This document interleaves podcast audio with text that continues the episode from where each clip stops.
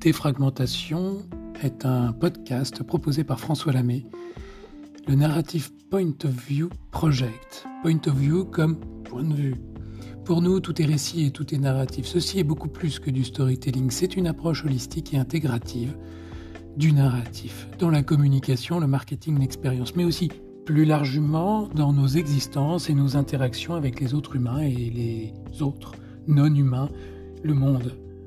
Pour s'en convaincre que tout est récit, essayons de nous représenter un seul fait, un seul événement, un seul phénomène, sans aucun observateur. Conclusion, aucun fait, aucun événement, aucun phénomène n'existe sans récit.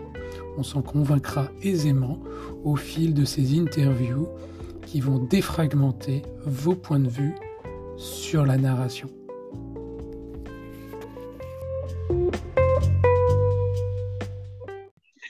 Bonjour Hélène, bienvenue dans Défragmentation, ce deuxième épisode ensemble. Bonjour François. Bienvenue à toi. Euh, alors je rappelle à nos auditeurs que tu es neuroscientifique et euh, tu travailles à Grenoble euh, et en particulier tu t'intéresses au langage, à la psychologie et aux voix intérieures, qui est l'objet de ton dernier livre chez De Noël. Et cette fois-ci, nous allons parler de pointage et de langage. Alors, Qu'est-ce que c'est? D'où ça vient? Où est-ce que ça va?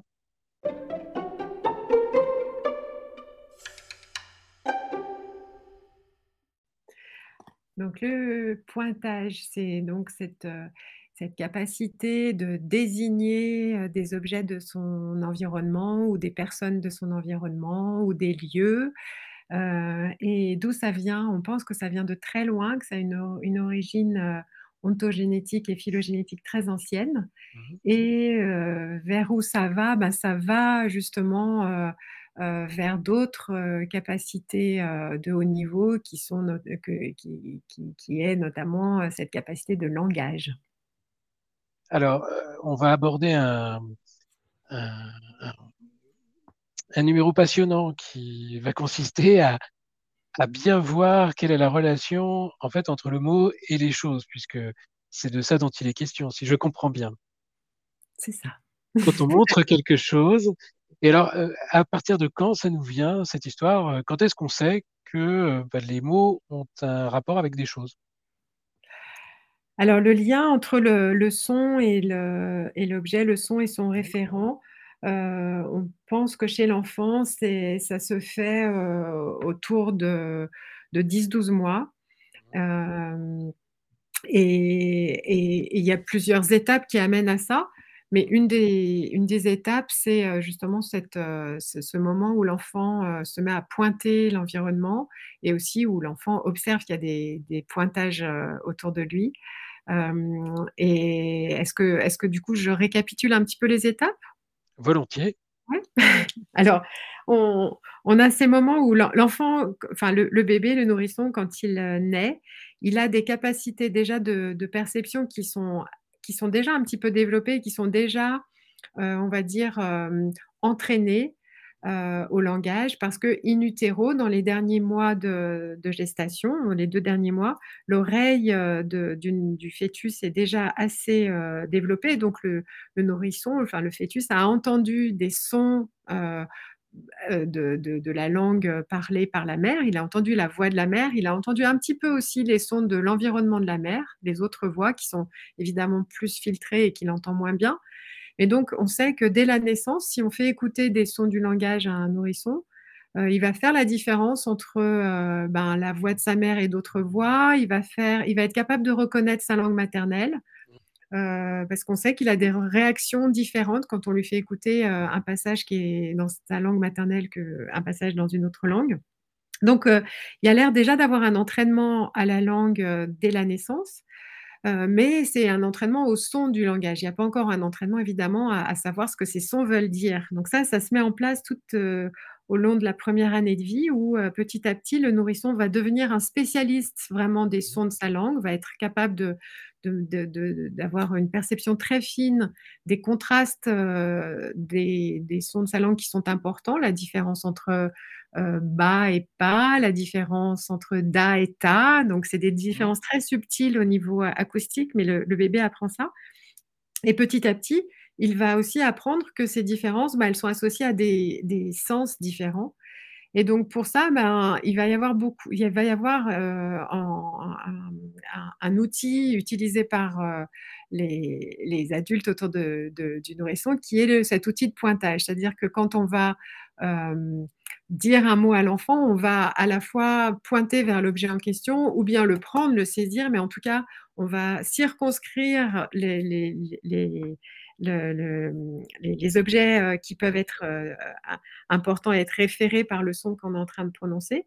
Et il se trouve qu'on peut montrer, hein, on a pu observer, c'est pas mal d'équipes qui ont montré ça, que vers 10 mois à peu près, l'enfant se met aussi à pointer et donc à comprendre que euh, par ce geste de pointage, il peut orienter l'attention d'autrui vers ce qui l'intéresse.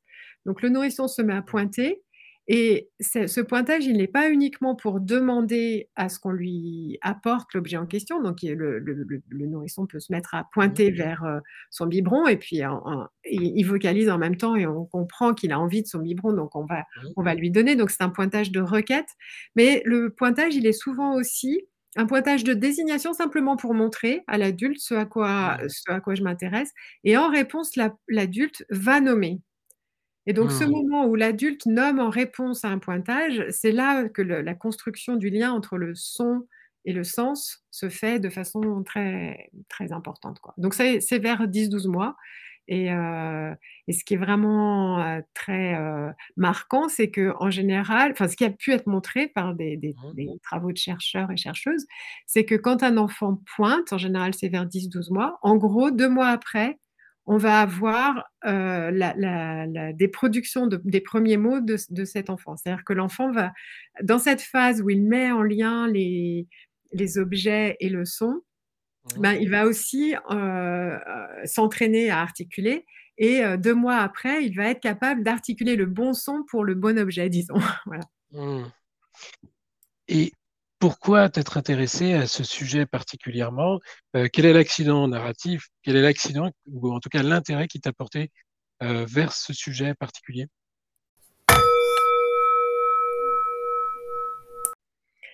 Alors, donc, moi, je m'intéressais euh, sur au langage dans, sa version contrôle, donc essayer de comprendre mmh. comment on contrôle le langage, comment on produit le langage, comment on est capable de mettre plusieurs intonations, plusieurs euh, euh, accentuations pour euh, véhiculer le, langage et comment on, contrôle tout ça. Et donc, parmi les, différents, les différentes dimensions qu'on contrôle dans le langage, il y a bien sûr les, sons du langage, les, les consonnes, les voyelles. il y a les mots, il y a les constructions syntaxiques, mais il y a aussi ce qu'on appelle la prosodie, l'intonation, le rythme. Et donc, cette intonation, euh, c'est euh, elle c'est pas quelque chose qui est juste ajouté au langage pour faire joli. C'est pas juste de la mélodie. Ça fait vraiment partie aussi du sens. C'est-à-dire que quand je quand je dis euh,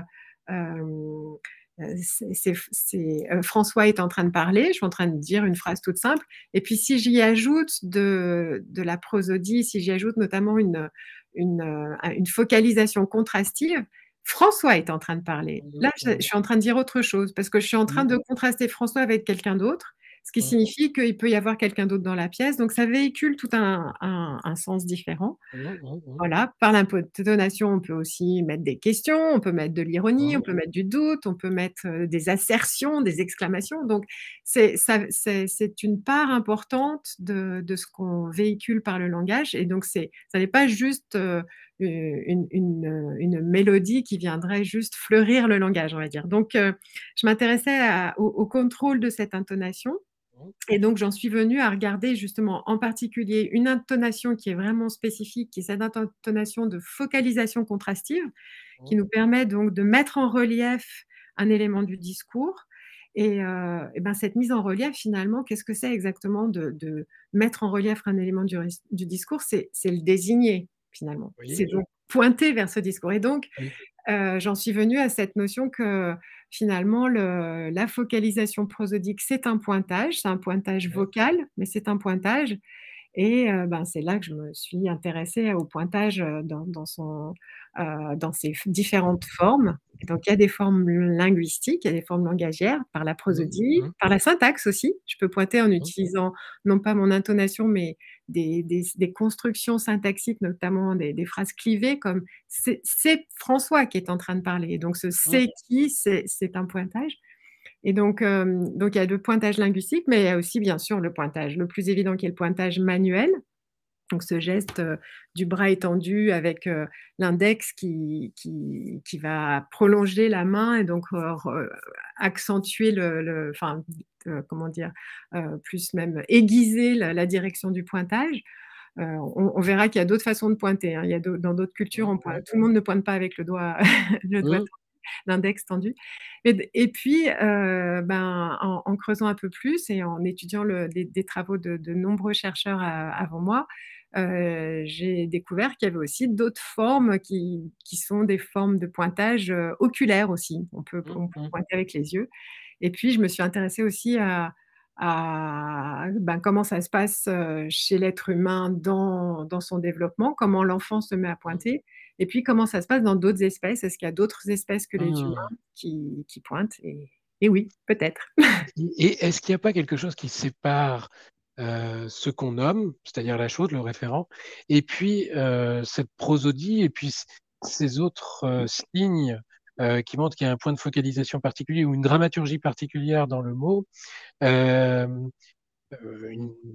éventuellement même un narratif à travers le mot. Est-ce que ça, c'est pas quelque chose qui concerne le contexte d'énonciation, euh, puisqu'il y a le mot et puis il y a la façon dont on le prononce, la façon dont euh, on va organiser euh, euh, le son et la, présentation de ce mot. Est-ce que c'est pas quelque chose qui a à voir avec le contexte tout simplement et le rapport du mot avec son contexte nous donne le sens? Je ne sais pas si tu vois ce que je veux dire. Oui, oui, tout à fait. Eh ben, oui, oui. Donc le, contexte est, tout à fait est, crucial et primordial, et notamment dans le développement du langage, il l'est. Euh, c'est-à-dire que quand l'enfant apprend à faire ce lien entre mots et sens, euh, évidemment que le, le, contexte est important et c'est euh, au départ quand les objets sont présents que l'enfant peut apprendre à, faire ce, ce lien-là.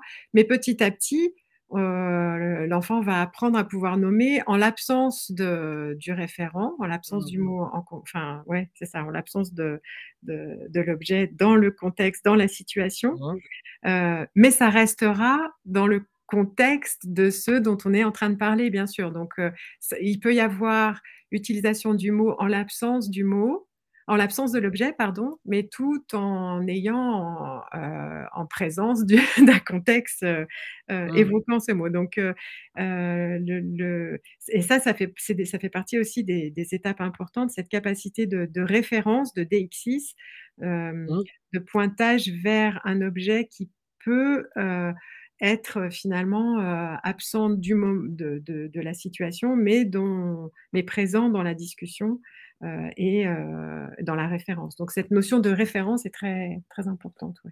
Est-ce que ça veut dire que, parce que euh, tu dis que en regardant les IRM, on voit les mêmes zones être stimulées aux mêmes mots, mais est-ce que ça concerne tous les enfants? Est-ce que tous les enfants ont les mêmes zones du cerveau qui, qui, sont, qui sont stimulées en même temps quand, on leur quand on leur donne le même mot ou, ou pas?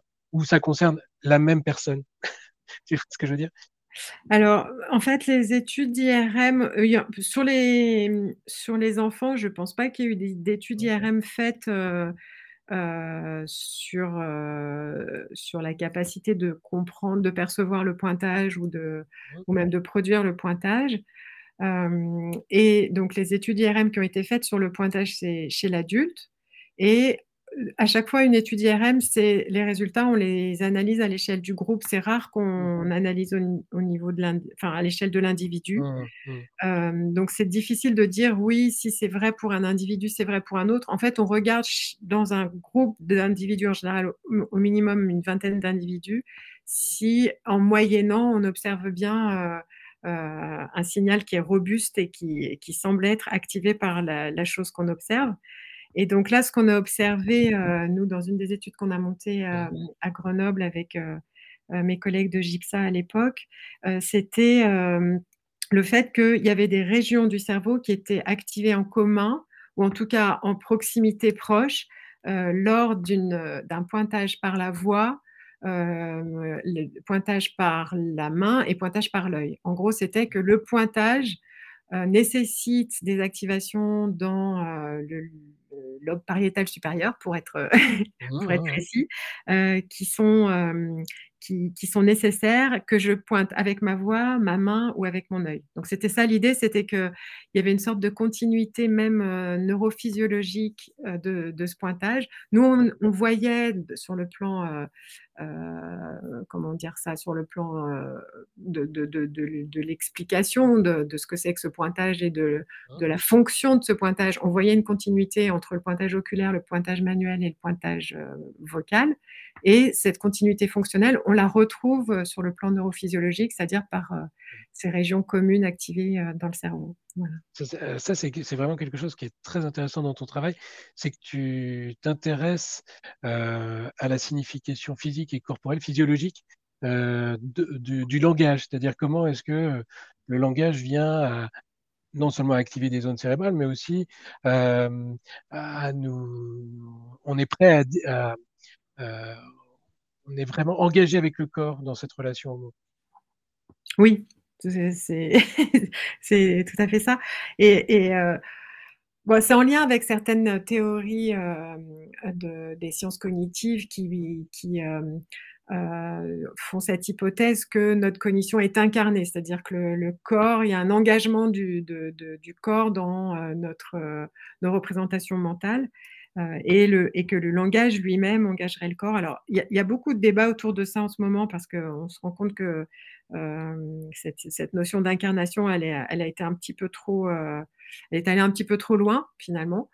parce que peut-être qu'on peut revenir sur l'idée qu'il y a des moments où, où, on peut avoir des représentations mentales et, et, même des mots du langage et on peut produire des mots dans sa tête sans que nécessairement il y ait un engagement corporel. Mais dans, dans beaucoup de cas, il y a des traces de ça, c'est-à-dire que quand on, on est en train de produire du langage, que ce soit à voix haute ou dans sa tête, on va avoir un engagement de nos systèmes moteurs, de nos systèmes de planification du langage euh, de, façon très nette.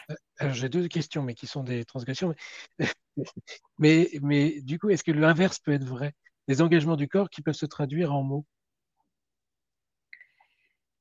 Parce euh. qu'on parle, on parle souvent du langage qui, qui qui emporte le corps. Mais tu vois, dans le travail des comédiens, par exemple, euh, il peut y avoir euh, euh, véritablement un travail sur le corps qui, qui peut avoir une, une traduction dans le langage.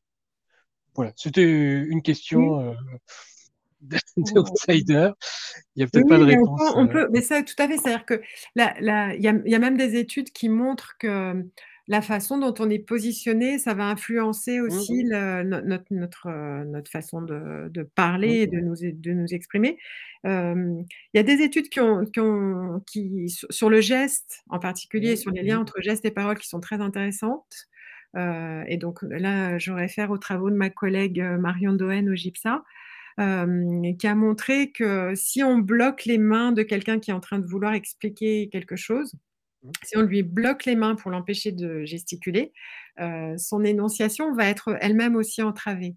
Donc, euh, si pendant que vous parlez, je vous fais euh, vous asseoir sur vos mains, par exemple, et donc vous ne pouvez pas, en même temps que vous parlez, faire des gestes qui accompagnent votre parole, votre parole va être moins fluide, vous allez être moins à l'aise. Donc, les gesticulations qu'on fait, qu'on fait quand on parle, les gestes qu'on fait quand on parle, qui sont parfois des gestes de pointage, mais qui sont parfois des gestes simplement de battement, parfois des gestes iconiques où on va euh, euh, représenter euh, en ouvrant grand les mains, par exemple, quand on parle de quelque chose de grand, ou en, en rapprochant le pouce et l'index quand on est en train de parler de quelque chose de petit, par exemple. Donc tous ces petits gestes qu'on a qui peuvent être iconiques ou qui peuvent simplement être des gestes de battement qui rythment la parole, ils sont évidemment à destination d'autrui parce que ça, ça, euh, illustre ce qu'on est en train de dire, ça le, ça le rythme, mais ils sont aussi pour soi, parce que quand on, enfin, c'est ce qu'ont ce montré euh, certains chercheurs, dont, ma collègue, si on empêche les gens d'avoir ces gestes-là, leur, euh,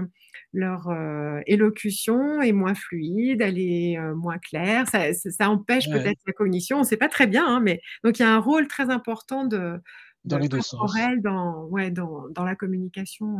Ouais, dans Et alors, j'ai juste une question subsidiaire. Est-ce que c'est est-ce que ça s'appelle est-ce que c'est ça qu'on appelle l'énaction ou ça n'a rien à voir? Oui, oui l'énaction c'est vraiment lié à ça. Hein. C'est lié à la cognition incarnée. Euh, Alors, avec, l'idée en plus dans, dans l'énaction qui est euh, en plus de, de, de, celle de cognition incarnée, ça va un petit peu plus loin, c'est-à-dire qu'il y a la prise en compte de l'environnement qui est très important. C'est-à-dire que se rappeler que euh, la, communication, la cognition se font dans un environnement en cognition située, on va dire. Oui.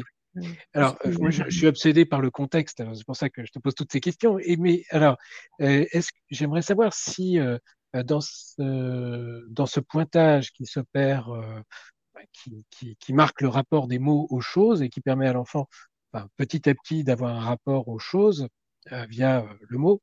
Euh, est-ce qu'il n'y a pas un rapport, alors ça c'est d'un point de vue anthropologique, alors j'ai déjà mes a priori, mais, mais est-ce qu'il n'y a pas un lien au désir et une sorte de triangulation qui s'établit avec la personne qui lui désigne cet objet avec ce mot? Est-ce qu'il n'y a pas une relation, une triangulation, un rapport au désir avec ce mot qui, se, qui apparaît?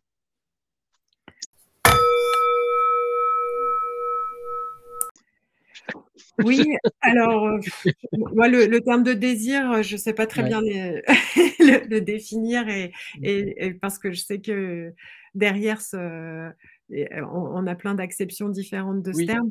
Mais en tout cas, cette idée qu'il y a une triangulation, elle me paraît très importante et c'est en effet euh, la prise en compte par les partenaires de la communication que chacun n'a pas en tête les mêmes euh, objectifs, les mêmes volontés, les mêmes désirs éventuellement. Euh, et, donc ça, ça intervient aussi dans le développement de l'enfant petit à petit, c'est-à-dire qu'au moment de, dans les premiers mois de vie, euh, il est, on, suppose que le nourrisson n'a pas encore de, de connaissance, de compréhension claire que autrui n'a pas les mêmes désirs que lui-même. Et mmh. donc, tous ces, tous ces besoins et tous ces, ces désirs éventuellement au mmh nourrisson sont, sont, des désirs, de, de c'est des besoins pour lesquels il va crier, il va s'exprimer mmh, pour les assouvir, mais il va pas avoir forcément la compréhension que les autres n'ont pas ce désir. Et petit à petit, quand l'enfant comprend que l'objet de son attention ou l'objet de son désir ou l'objet de son besoin n'est pas nécessairement le même euh, chez, chez, autrui, en particulier chez les personnes qui s'occupent de lui, c'est là que le pointage va être un très très bon outil parce que le pointage va pouvoir mmh. euh, euh, indiquer à autrui ce à quoi je m'intéresse. Et, donc, si un enfant pointe, ça signifie mmh. qu'il a compris qu'autrui n'a pas les mêmes désirs et les mêmes besoins et les mêmes idées en tête. C'est une médiation, quoi. C'est un tiers. c'est une médiation. Mmh. voilà, et ça indique qu'il y a déjà chez l'enfant à cet âge-là, donc vers, euh, vers 10 mois, la capacité de comprendre qu'autrui n'a pas forcément le même état mental que lui. Mmh. Ce qui est une capacité fondamentale, savoir que euh, autrui mmh. a, des états mentaux et que ces états mentaux sont différents des miens, c'est quelque chose de. oui, c'est tout le monde, tout le monde, même à l'âge adulte, n'est pas arrivé à ce point de vue-là. Mais alors, est-ce que ça a un rapport avec le développement, je ne sais pas, je vais dire n'importe quoi encore une fois, euh, des neurones miroirs ou en tout cas de la capacité à deviner l'intention d'autrui en. Oui. Oui. oui. tout à fait. Enfin, en tout cas, je ne sais pas si c'est de façon aussi. Euh, euh, affirmative, mais en tout cas, enfin, on peut, on peut faire une hypothèse qu'en effet, c'est parce que l'enfant est équipé de ce mécanisme d'observation des mouvements d'autrui et d'interprétation petit à petit des actions d'autrui et, de, simulation en retour. Donc ça, c'est le mécanisme des neurones miroirs. J'observe et je simule en même temps. et petit à petit, ce, mécanisme-là va faire entrer dans la compréhension d'autrui, l'empathie, le, ce qu'on appelle la théorie de l'esprit, donc être, savoir, capable de savoir qu'autrui a des états mentaux différents. Donc c'est tout à fait en lien, ouais. Mm. Mmh. Alors, quelle est la, problématique qui t'occupe le plus euh, dans, ce sujet? Euh, Qu'est-ce qui t'occupe le plus? Est-ce qu'il y a des choses qui, euh, qui achoppent, contre lesquelles tu n'arrives pas, enfin, qui justement sont des motivations pour, pour approfondir ces études?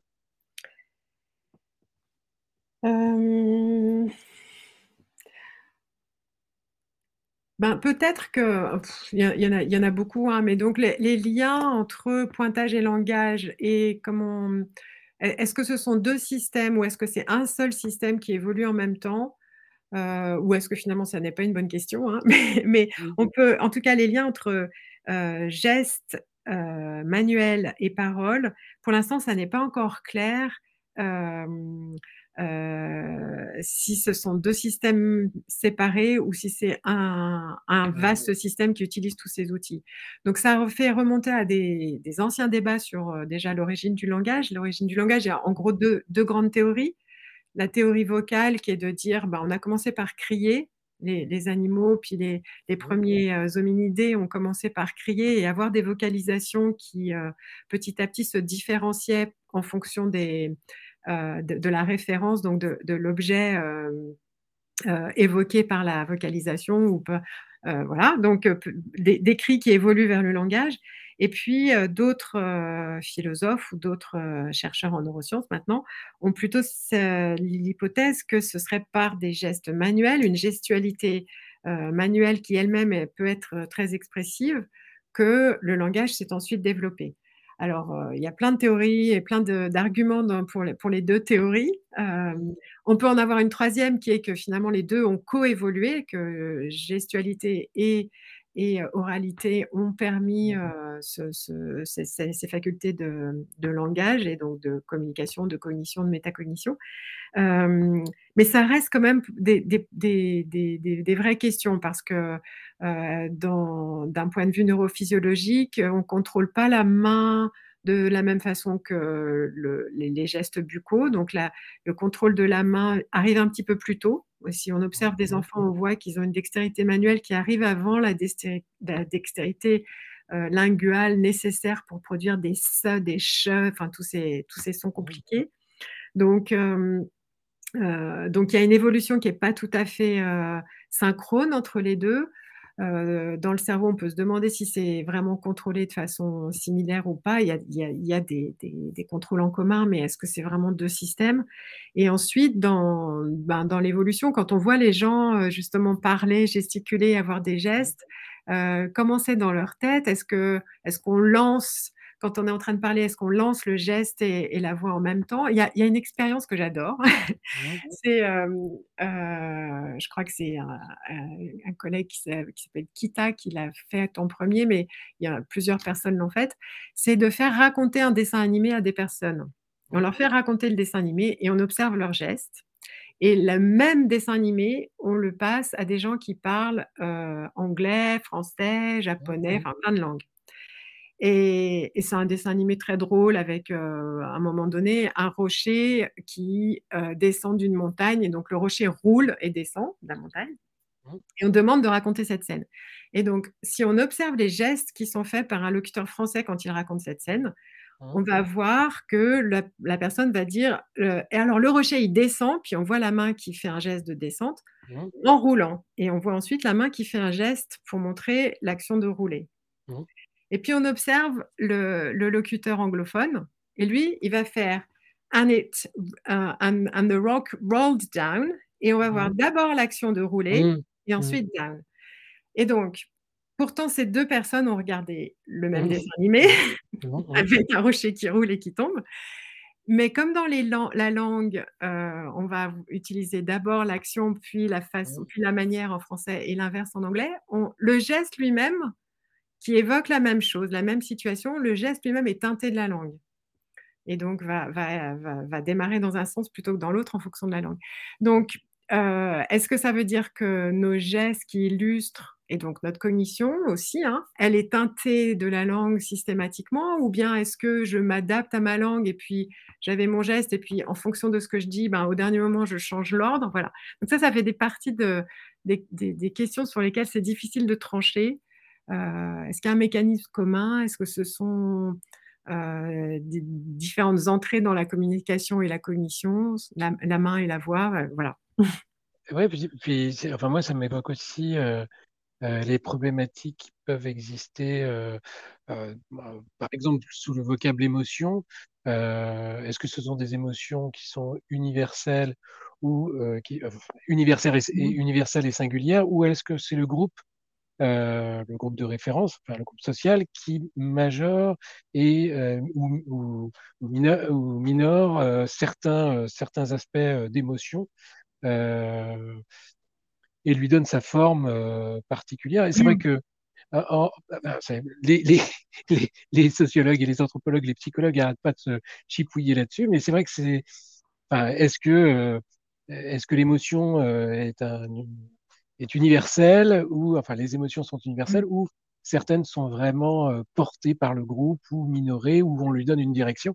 Et c'est vrai que pour, même pour les mots, il doit y avoir la même chose. Enfin, j'imagine que certains mots sont en, particulier dans tout ce qui est euh, euh, façon de le prononcer, prosodie, etc. Il y a certaines façons de dire les choses euh, qui sous-entendent qui sous-entendent en fait un, un sens, c'est-à-dire un haut, un bas, une direction, c'est bien, c'est pas bien, les parties basses, les parties hautes, etc. Enfin, j'imagine. Oui, oui. Ça, ça c'est vraiment intéressant. C'est aussi, euh, donc ça, fait partie de, de, toutes les questions sur la, la, linguistique relative. On appelle ça, ou c'est l'ancienne euh, euh, hypothèse de Sapir-Whorf, mais qui a été mmh. même, euh, si on revient en arrière, un des premiers linguistes à, à s'y intéresser, c'était ce, c'était Guillaume Humboldt. Donc, mmh. il y, y, a vraiment déjà très longtemps. Donc, de, de ces liens entre euh, le, le, comment, comment, nos cultures façonnent nos langages et comment nos mots en retour vont façonner nos cultures.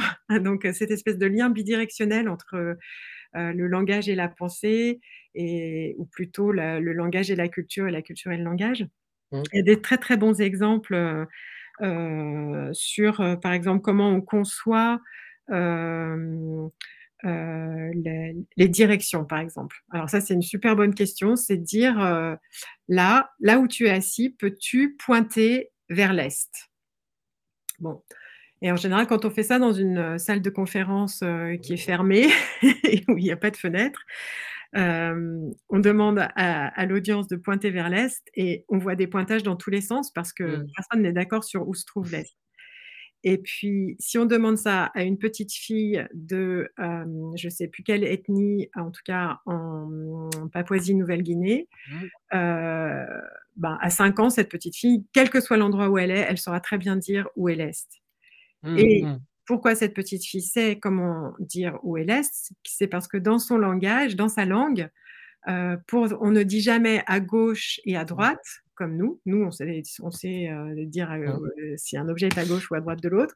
On dit est à l'est d'eux, est au nord-est, est au sud d'eux. Euh, et dans sa culture et dans, son, dans sa langue, il est primordial de savoir à tout moment où se trouve le nord, le sud, l'est et l'ouest. Mmh. Parce que dans, sinon, on ne peut pas parler, on ne peut pas communiquer, c'est dans le langage. quoi. Donc, on a cette, euh, cette influence forte du langage sur la façon de se représenter l'espace. Euh, il y a d'autres exemples super intéressants sur euh, comment on, on, évoque le passé, par exemple. Mmh. Euh, dans les cultures occidentales, passé et futur, le futur, si on, en, en, général on se le représente par une ligne droite, avec le mmh. futur euh, qui, mmh. va, qui va être devant nous, et puis euh, le, le, le, le passé qui est derrière nous. Euh, bah, dans certaines cultures, c'est l'inverse. Comme le ouais. passé il est connu, bah, il est devant soi. Par contre, ce qui est derrière nous, c'est le futur qu'on n'a pas encore vu et qu'on ne connaît pas. Quoi. Ouais, euh, ouais. Donc, tout, ça, tout oui. ça, euh, euh, montre à quel point euh, oui, nos émotions, mais aussi nos concepts, carrément nos oui. concepts d'espace, sont teintés de, du groupe, de la culture et puis de la langue qu'on parle. Quoi. Alors ça, c'est d'un point de vue euh, du point de vue du groupe, mais euh, tu vois l'anecdote euh, de, Quine, le linguiste, qui, qui disait c'est l'histoire de deux anthropologues qui sont dans une tribu par là, perdus évidemment, et qui entendent parler quelqu'un de l'ethnie en question dire euh, un mot, je sais pas, bala bala, et, il montre le lapin. Et il y a un des deux anthropologues qui est là, qui dit, bah oui, alors ça veut dire lapin, il nous montre un lapin, il montre le lapin. Et l'autre lui dit, euh, oui, alors bon, on ne sait pas si c'est lapin qui court, lapin c'est j'ai faim, lapin, lapin sacré. En fait, on, on ne connaît pas forcément le, l'intention narrative, si je puis dire, qui est contenue dans, dans le mot. Et donc ça, c'est vrai que ça se construit, euh, j'imagine que ça se construit euh, en rapport avec le groupe, mais aussi il y a des rapports euh, à la fois individuels et au niveau du groupe, quoi. J'imagine. Oui, c'est ça. Il y a des rapports au niveau individuel, au niveau de la situation. Mmh. c'est la répétition d'une situation qui va faire qu'on comprend que bala bala, c'était le lapin qui courait, et pas le lapin qui, qui se cachait. et oui, oui. Donc, donc il y a, de, donc il y a le, il y a l'interaction dans le groupe, il y a la situation, il y a la répétition, il y a la présence ou non, il y a, ouais, il y a énormément de, facteurs qui vont faire que l'interprétation se fait, quoi, du mmh, lien mmh. entre l'objet et, et, tes travaux doivent euh, intéresser beaucoup euh, euh, les gens qui se, qui se préoccupent des problèmes de langage, j'imagine, y compris chez les tout petits. Oui, oui, oui. j'imagine que c'est des. Il y, a des applications qui, euh, euh, qui doivent être euh, attendues, non seulement dans la compréhension, mais après pour accompagner des enfants qui ont des problèmes pour concevoir tel ou tel mot, pour les, les utiliser, etc. Oui, donc disons, moi, je suis dans, le laboratoire dans lequel je suis, on a un, Baby Lab, donc qui est une mmh. plateforme vraiment d'études du, nourrisson euh, mmh. euh, dans laquelle on mène des travaux justement euh, sur le développement du, langage et de la cognition chez, chez, le tout petit, donc depuis les premiers jours de vie jusqu'à bah, jusqu'à l'adolescence. Hein. Mmh. et donc, moi, je participe à plusieurs de ces projets dont certains sont pour des enfants qui en effet ont des troubles euh, euh, du langage. Alors nous, c'est plus les projets sur lesquels je suis pour l'instant, c'est plus des, troubles vraiment de, la production des sons euh, de la parole ou de la compréhension des sons de la parole, moins sur le, langage plus haut niveau. mais je m'intéresse aussi à la surdité. Donc tout à l'heure, on a parlé de des liens entre euh, euh, le langage qui est véhiculé par les gestes et puis le langage qui est véhiculé par euh, la voix. évidemment que dans le cas de la surdité, là, c'est encore plus crucial, c'est-à-dire que dans, dans, le cas de la surdité, si on, peut faire le choix d'utiliser une langue qui n'utilise que des gestes manuels, ou même de, visage, mais en tout cas qui n'utilise pas le son, ou on peut faire le choix d'utiliser euh, la langue orale, mais aussi de l'accompagner de, gestes qui peuvent euh, désambiguiser certaines parties du, mmh. langage oral quand, quand le son n'est pas présent. Donc tout ça, ça fait partie des, enfin tous les travaux sur les liens entre gestes manuels et gestes oral, euh, intonation, pointage, référence, tout ça, c'est effectivement crucial pour le développement du langage chez l'enfant tout venant, mais aussi chez les enfants qui vont avoir un trouble particulier dans, leur oralité ou un, déficit lié à éventuellement une surdité ou différentes atypies qui vont faire que bah, c'est important de savoir les accompagner au mieux. Quoi. Voilà. Mmh, mmh. Et, et, quand, on, quand on prend des cohortes d'enfants, il doit y avoir certains enfants qui ont des, qui conçoivent des mots en rapport avec des choses particulières et d'autres avec d'autres choses particulières. Quand est-ce que quand est-ce qu'on dépasse euh, au niveau de la, de la maturation de l'enfant, quand est-ce qu'on dépasse euh, euh, ces, ces, différences situationnelles? Je sais pas, par exemple, je sais pas, chez moi, j'apprends que un fauteuil ressemble à un fauteuil club. Et puis euh, euh, plus tard, euh, j'apprends que le mot fauteuil, c'est aussi une bergère. Et aussi plus tard, je sais pas, un fauteuil Voltaire. Enfin, je dis n'importe quoi. Mais quand est-ce que la, le concept du, de la chaise confortable, disons, pour dire le mot fauteuil, arrive à l'enfant? Oui, ça, oui, oui, tout à fait. Alors, il y a des étapes pour ça de, de catégorisation. Mmh. en effet, il y a au départ le, mot qui correspond à l'objet en question et, l'objet unique. Et puis, il y a petit à petit le fait que l'enfant va être capable de faire une catégorie d'objets qui ont les mêmes particularités, les mêmes caractéristiques. Donc, le, mot chien, ça n'est pas juste le chien de, la voisine, mais c'est aussi tous ces animaux qui aboient et qui ont quatre pattes et qui ont une telle forme. Et donc, ça, là, là, il y a des étapes qui ont été repérées par les, linguistes, et, enfin, les spécialistes du développement du langage. et, c'est, ce qui est intéressant, c'est qu'en fait, ces, ces, ces étapes, elles sont. il y a comme un continuum, en fait, parce que, bon, il y a l'enfant qui apprend le mot chien, mais après, on va lui raffiner sa catégorie chien et il va apprendre qu'il y a une différence entre le chien qui est un dalmatien et puis le chien qui est un mmh. caniche. Et, petit à petit, il va euh, devenir petit à petit un expert et se faire des sous-catégories et des. Mmh. Euh, voilà. Et donc, euh, donc c'est jamais fini finalement, parce que en effet, oui, moi, fauteuil Voltaire et fauteuil et, bergère, est-ce que c'est toujours un fauteuil? Est-ce que oui, oui, non, mais en plus, c'est des problèmes qui n'ont pas été forcément tous euh, euh, résolus, puisque les Chinois, pendant très longtemps, se sont demandé si un cheval blanc était un cheval. Euh, alors même si aujourd'hui on a des catégories relativement stables, elles sont tout le temps sujettes à des glissements de sens. Elles, sont fluctuantes. Et puis, elles, elles, évoluent avec, avec notre exposition et avec bah, par, par, exemple, sur l'histoire de, des différences culturelles euh, et différences entre euh, Occident et, Asie, quelque chose qui est vraiment intéressant, alors là, c'est n'est pas mes travaux à moi, mais c'est dans, dans, mon laboratoire, les, les travaux d'Olivier Pascalis, euh, qui travaille chez le nourrisson et qui s'est intéressé au traitement des visages. Et le, traitement des visages, il est vraiment intéressant parce que on est des spécialistes des visages auxquels on est le plus exposé. Donc, un bébé euh, français qui naît en France dans une famille où il y a essentiellement des Français et en tout, dans un dans un groupe euh, social essentiellement entouré de Français, il va être très très bon pour distinguer les visages des Français.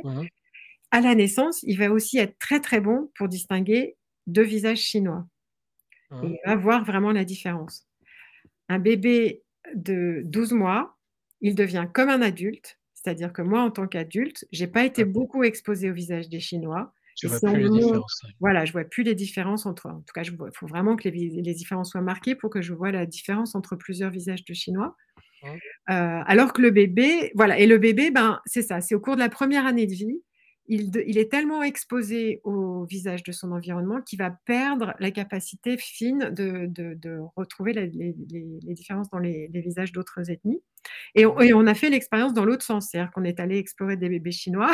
Mmh. Et donc les bébés chinois, bah, ils ont le même truc. À la naissance, ils sont bons pour les, visages français et les visages chinois. Et puis à un an, c'est fini. Quoi.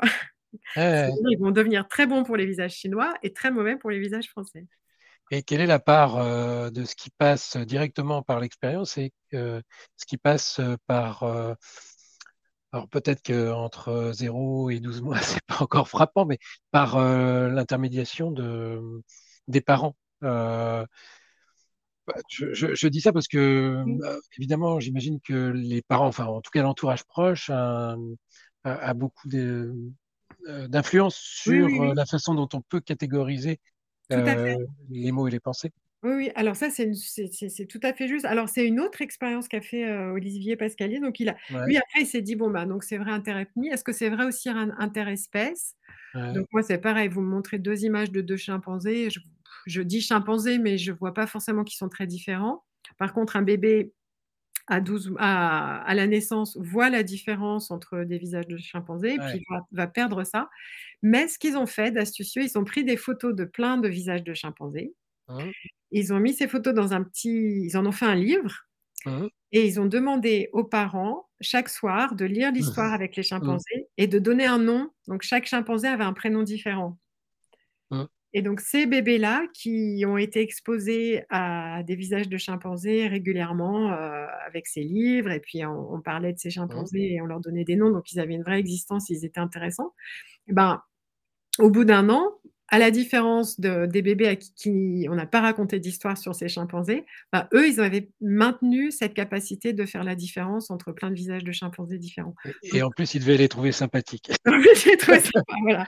donc, euh, donc, on peut jouer sur ça, bien sûr. Donc, le rôle de, de, de, de enfin, des personnes qui sont autour de l'enfant et qui vont le, le nourrir euh, cognitivement est fondamental, tout à fait. Ouais. Ah c'est super intéressant parce que c'est vraiment euh, euh, à équidistance entre euh, le social, le psychologique et, via les neurosciences, c'est vraiment vraiment fabuleux. Bah, en tout cas, merci beaucoup pour cette défragmentation ensemble. On arrive au terme de, du podcast et moi j'ai été ravi, Hélène Levenbruck, de t'accueillir parce que c'était c'était particulièrement intéressant d'arriver euh, au milieu euh, de tes recherches et d'être euh, ainsi exposé à des tas de, de questions brûlantes en tant qu'être humain et en tant qu'être parlant. Merci beaucoup. merci à toi pour tes, tes questions toujours stimulantes et éclairées. Je ne sais pas, mais souvent un peu à côté de la plaque peut-être, mais en tout cas, mais en tout cas, j'ai été ravi. Merci beaucoup. Merci à toi. Au revoir. Au revoir. Salut.